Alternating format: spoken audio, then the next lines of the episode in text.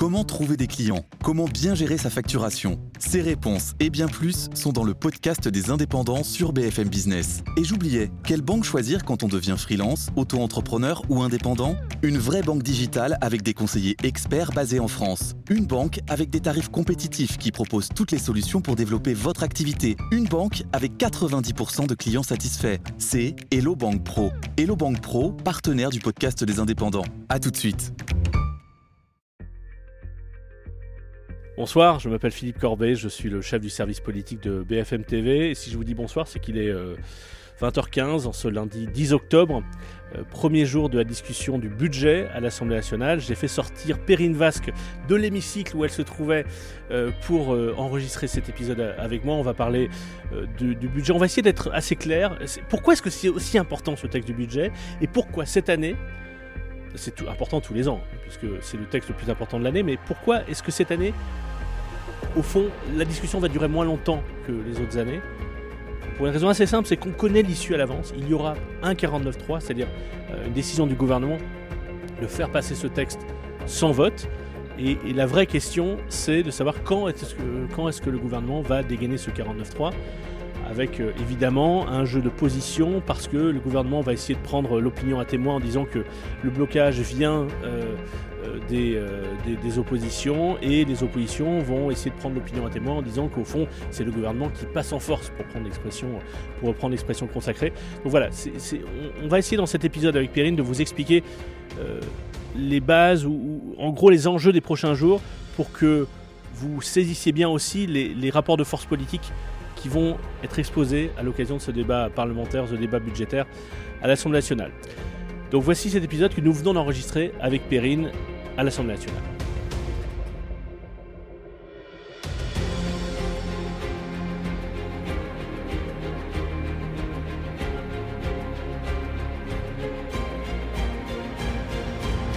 Salut Perrine.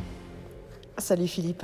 Alors je t'ai fait sortir brièvement de séance, puisque tu étais dans l'hémicycle. Décris-moi exactement où tu es, au Palais Bourbon, là.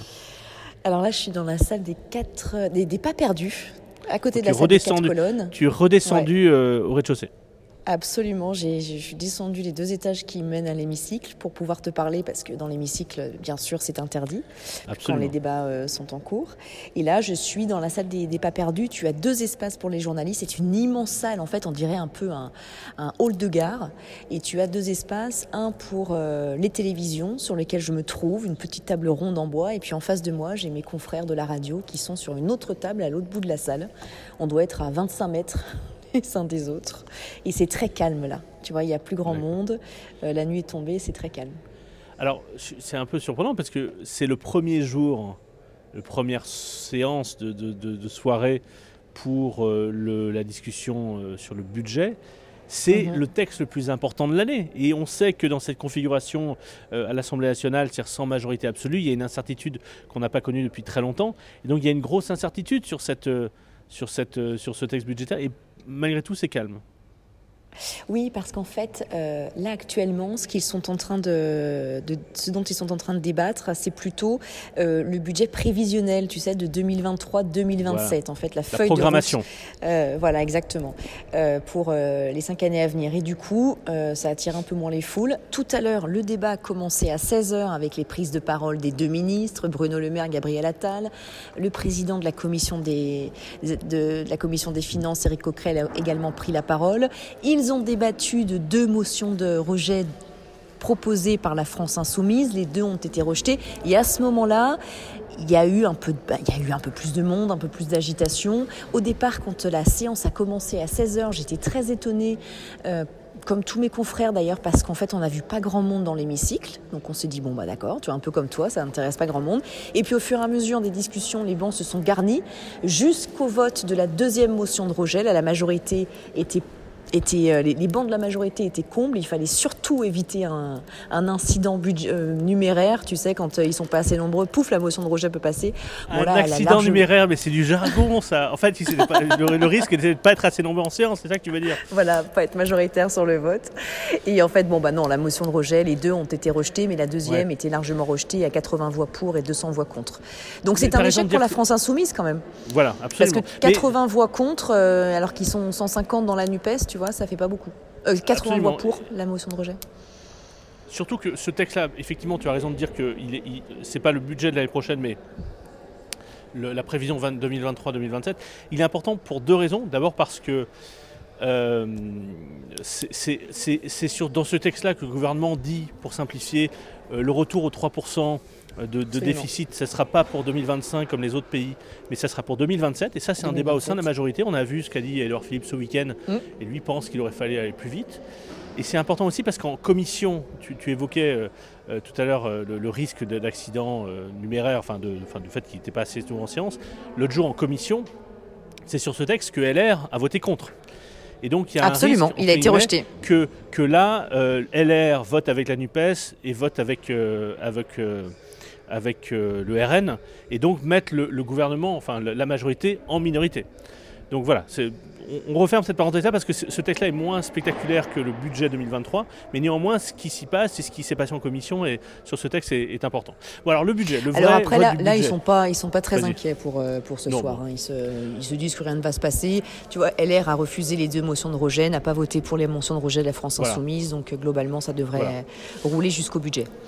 Bon, alors le budget. Le budget, ça, c'est un texte important. C'est même le texte le plus important de l'année pour une raison assez simple, c'est que euh, traditionnellement, que ce soit à l'Assemblée nationale ou dans un, dans un conseil municipal ou un conseil départemental mmh. ou régional, quand vous votez le budget, vous faites partie de la majorité. Quand vous ne votez pas le budget, vous faites partie de l'opposition. C'est-à-dire que euh, ce n'est pas seulement un texte de, de, de comptable. Au fond, c'est la transcription dans les, dans, dans les textes et donc dans les chiffres, euh, dans les comptes de la nation, des choix politiques qui ont été faits par le gouvernement. Et c'est normal que euh, des opposants considèrent que les choix, les arbitrages budgétaires, la hiérarchie des, des priorités, au fond, euh, ne leur convient pas ou ne leur convient pas suffisamment et votent contre. Donc, donc au fond, c'est, c'est le moment de vérité de l'Assemblée nationale. Oui, et et c'est... tu vois, typiquement, Vas-y. ça, c'est quelque chose qui, qui, qui agaçait euh, un député euh, de la majorité avec lequel je discutais en fin de semaine, euh, vendredi soir. Et il me disait, justement, je lui disais ça dans la tradition, euh, lorsqu'on est dans l'opposition, on ne peut pas euh, voter pour un budget. On parlait notamment des députés L R qu'ils essayaient un petit peu de débaucher. Euh, et il me disait, mais il faut sortir des totems, euh, il y en a marre des traditions, euh, les Français veulent, veulent euh, euh, avancer, veulent des réformes, veulent euh, un budget bien ficelé. Et ces totems-là, on ne peut plus les supporter, et cetera. Donc, tu, en fait, il fustigeait l'opposition qui, reste, qui, qui restait sur ces totems-là. Eh, tu euh, parles, tu vois, le, pro, le, premier, le, pro, le premier député L R qui vote le budget là, de, de la majorité macroniste, euh, il va être regardé par ses pairs, y compris par euh, un certain nombre de députés de, de, de macronistes, comme, comme une forme de, de, de, de satellite de la majorité, comme au fond un pied dans la majorité. Ouais, et justement, c'était intéressant. Tout à l'heure, je, je parlais avec l'entourage des deux ministres, euh, Bruno Le Maire et, et Gabriel Attal. Et euh, tu sais, pour, pour cette discussion sur le budget, chaque ministre s'est un petit peu réparti les rôles. C'est-à-dire que Bruno Le Maire euh, s'est rapproché et a échangé avec des députés L R. De la droite. Dont il vient, et puis Gabriel... dont il vient de son parti, voilà, son ancien parti. Exactement. Et puis Gabriel Attal, lui, euh, il s'est plutôt concentré sur les députés de la majorité, l'aile gauche. Et puis quelques députés de gauche, mais enfin, on m'a bien prévenu qu'ils étaient deux, trois. Hein. Ils n'étaient pas très nombreux avec lesquels ils discutaient. Enfin, ils se sont répartis comme ça. Et on m'expliquait que les députés de droite, en fait, il est très difficile de, de, de comprendre un peu le, euh, ce qu'ils vont voter par groupe. Parce que euh, un, un conseiller comme ministériel me disait, en fait, même Olivier Marleix n'a pas de, euh, d'autorité sur son groupe. Il y a autant de députés L R Bien et sûr. de possibilités de vote qu'il y a de, euh, qu'il y a de choix. Et donc, pour, donc, pour la majorité, c'était ouais. plutôt difficile à comprendre euh, où est-ce qu'ils allaient aller et ce qu'ils allaient faire. Olivier Marleix, c'est le chef pas... des, des, députés, euh, ouais. des députés L R. Et c'est vrai qu'au sein de L R, il y a des gens qui euh, sont dans une opposition frontale au gouvernement et qui donc euh, voteront mmh. contre le budget à peu près qu'est, qu'est, quoi qu'il y ait dans le budget. Enfin, c'est par principe, ils vont voter contre. D'autres pourraient s'abstenir. Parce que, et pas seulement oui. par opportunité politique, mais parce qu'ils pensent que sur un certain nombre d'éléments, c'est euh, les bons choix qui ont été faits. Et donc en fait, euh, comme tu dis, euh, L R est dans une situation un peu inconfortable où, où tout le monde n'est pas d'accord au sein du groupe. Et c'est pour ça, et c'est là-dessus euh, qu'on, c'est là-dessus, c'est vers là que, que je t'amène, c'est que ça va bien arranger L R s'il y a un quarante-neuf trois, c'est-à-dire que si ce budget passe sans vote. Parce qu'au fond, L R n'aura pas à se positionner et n'aura pas à exhiber euh, ses, ses divergences ou ses euh, différences sur le, le vote à, à suivre. Donc... Euh, Donc ça va. Au fond, c'est une situation donc ils vont pas totalement s'attrister.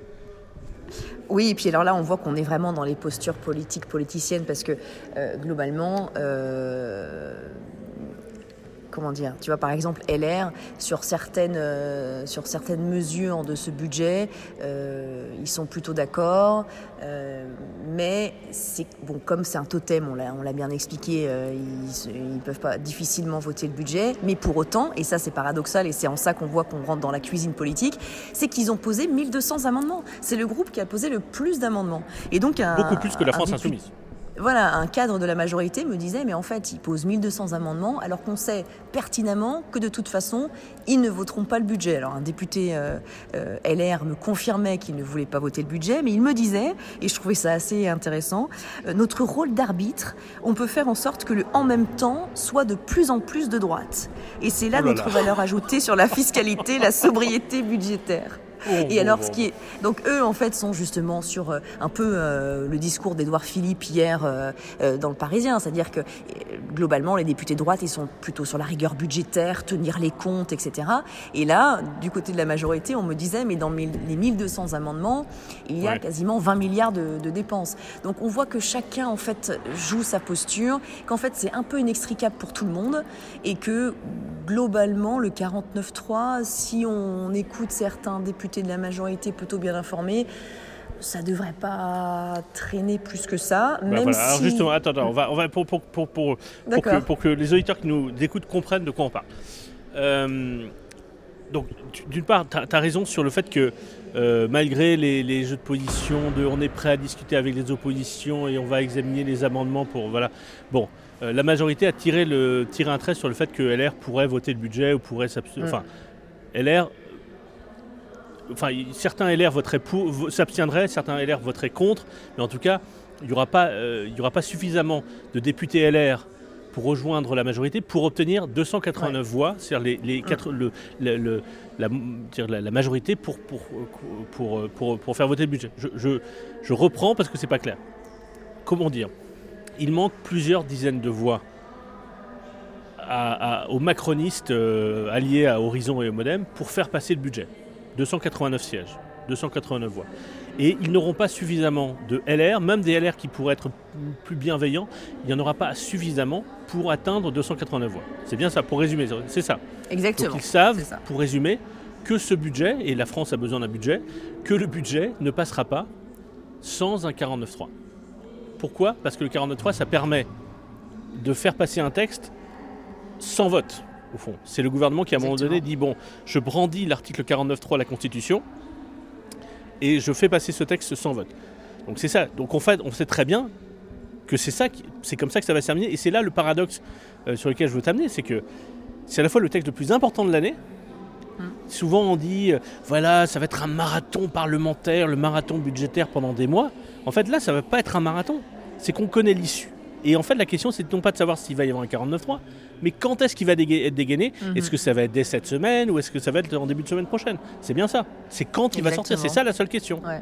Exactement. Et alors ça, on a plusieurs positions. Il y a quand même beaucoup de députés de la majorité, euh, comme je te disais, donc qui sont quand même plutôt bien informés, qui me disaient, euh, puis qui étaient vraiment euh, vent debout. Il y en a même un qui m'a dit euh, le quarante-neuf trois à la première occasion, à la première obstruction.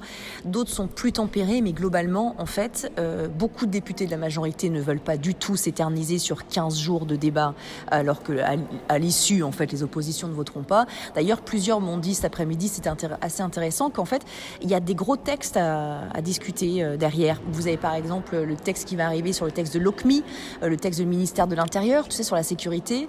Euh, voilà, c'est la transcription dans, qui... dans la loi de, de ce, de, du texte qui est issu du Beauvau de la sécurité, donc des moyens supplémentaires pour la police. Et c'est des, les députés qui portent ce texte, et typiquement, ils se disent « mais moi, j'ai pas envie que la majorité soit épuisée après quinze jours de débat euh, pour rien, euh, pour après ce texte important. » Pareil pour le texte qui va arriver fin octobre, qui fait beaucoup bouger ici sur le texte des, des énergies renouvelables. Donc, en fait, tout le monde a un peu son intérêt à ce que toutes les équipes soient un peu fraîches. Ouais, et mais attends, puis... attends, attends. C'est, c'est, pas, c'est pas un marathon. C'est-à-dire que euh, si, si, entre guillemets, il y avait, ils avaient une majorité à l'Assemblée nationale, ils prendraient les quinze jours nécessaires pour faire voter ce texte. Si on entend... Euh, c'est La, la fin de séance oui, pour le dîner, puis... c'est ça ? Exactement, c'est la pause. Bon. Et puis, non, mais, du coup, il y a, y a aussi... Ce que je veux dire, c'est que c'est, c'est, le, le fait que quinze jours, ils seront fatigués. S'ils avaient une majorité à l'Assemblée pour faire voter le texte, ils ne feraient pas de quarante-neuf trois, ils prendront le temps nécessaire. Bien sûr. Évidemment. Et puis surtout, il y a aussi un autre, un autre aspect, le fait de ne pas avoir la majorité absolue. C'est qu'en fait, il faut être présent sur les bancs. Il voilà. faut toujours avoir... De toute façon, être nombreux sur les bancs pour ne pas qu'il y ait un accident, qu'un amendement dont le gouvernement ne veut pas soit voté, on, on a pu voir hein, dans le quinquennat ouais. précédent, même s'ils avaient la majorité absolue, bah, par moment, des coups de rideau, on appelle ça, pouf, ouais, l'opposition ça. Est plus nombreuse dans l'hémicycle. Donc là, ils savent qu'il faut qu'ils fassent un roulement, mais avec euh, à très nombreux pour pouvoir toujours être présents en masse dans, la, dans l'hémicycle. Donc ils n'ont pas forcément très envie de ça. Après, du côté des ministres, moi, on me disait tout à l'heure quand même...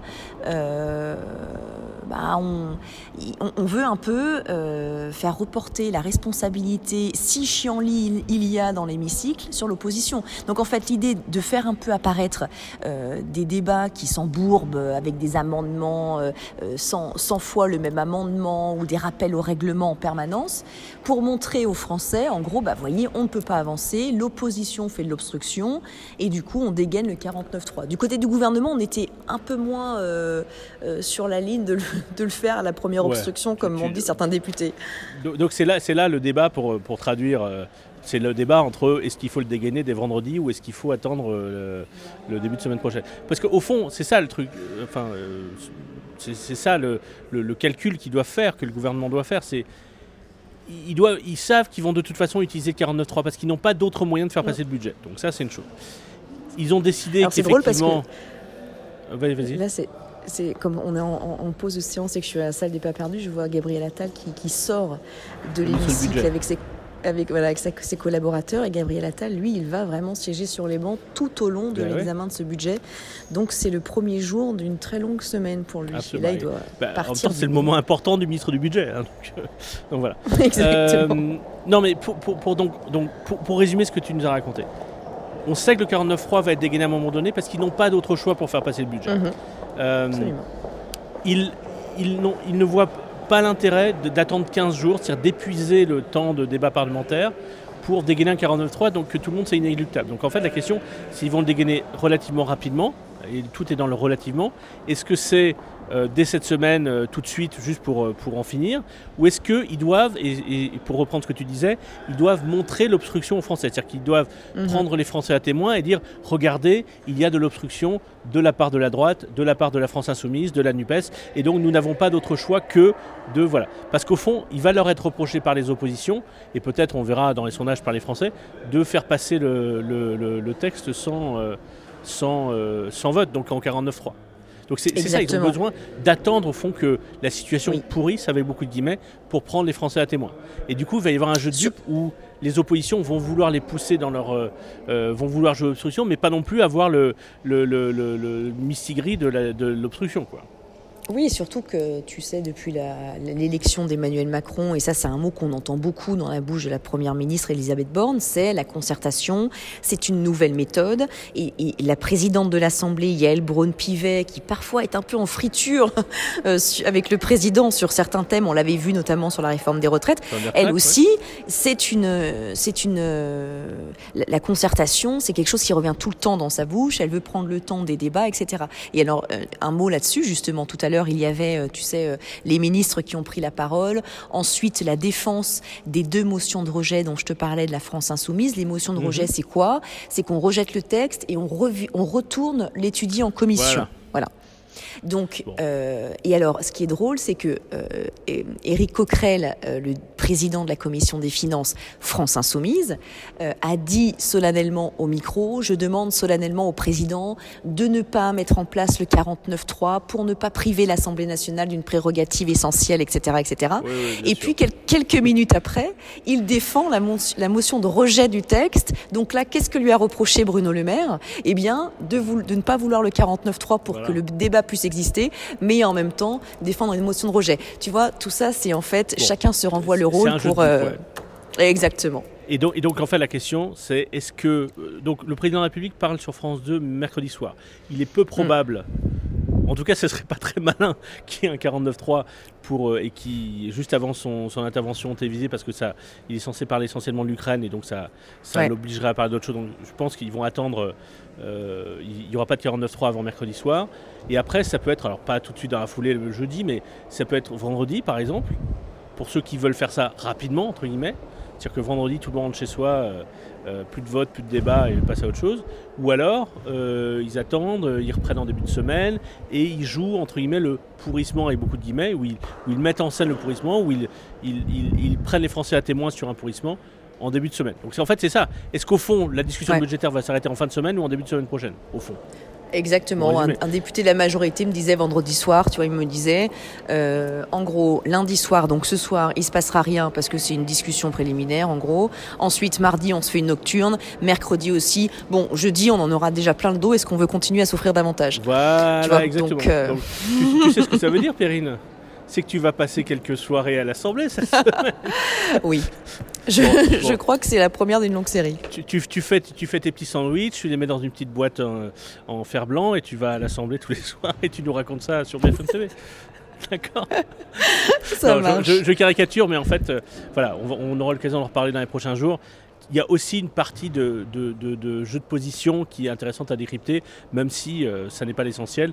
Et, et l'essentiel, c'est qu'on sait que le budget va passer avec le quarante-neuf trois, parce qu'au fond, le gouvernement n'a pas d'autre choix, n'ayant pas mmh. la majorité absolue, et n'ayant pas dans les, chez L R ou, chez, ou, ou au P S des, des, des, des ressources, des recours suffisants.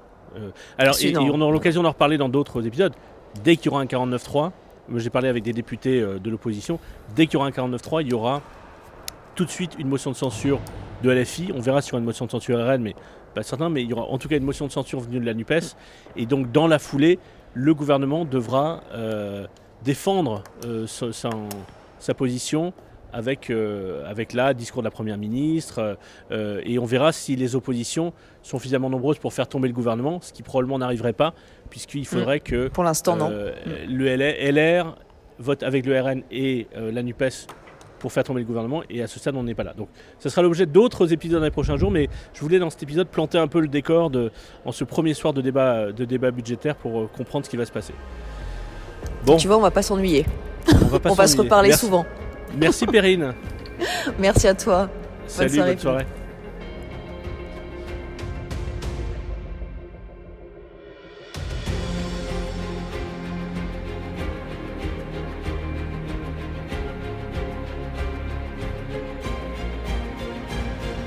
Merci d'avoir suivi cet épisode. Merci à toute l'équipe des podcasts de, de B F M T V.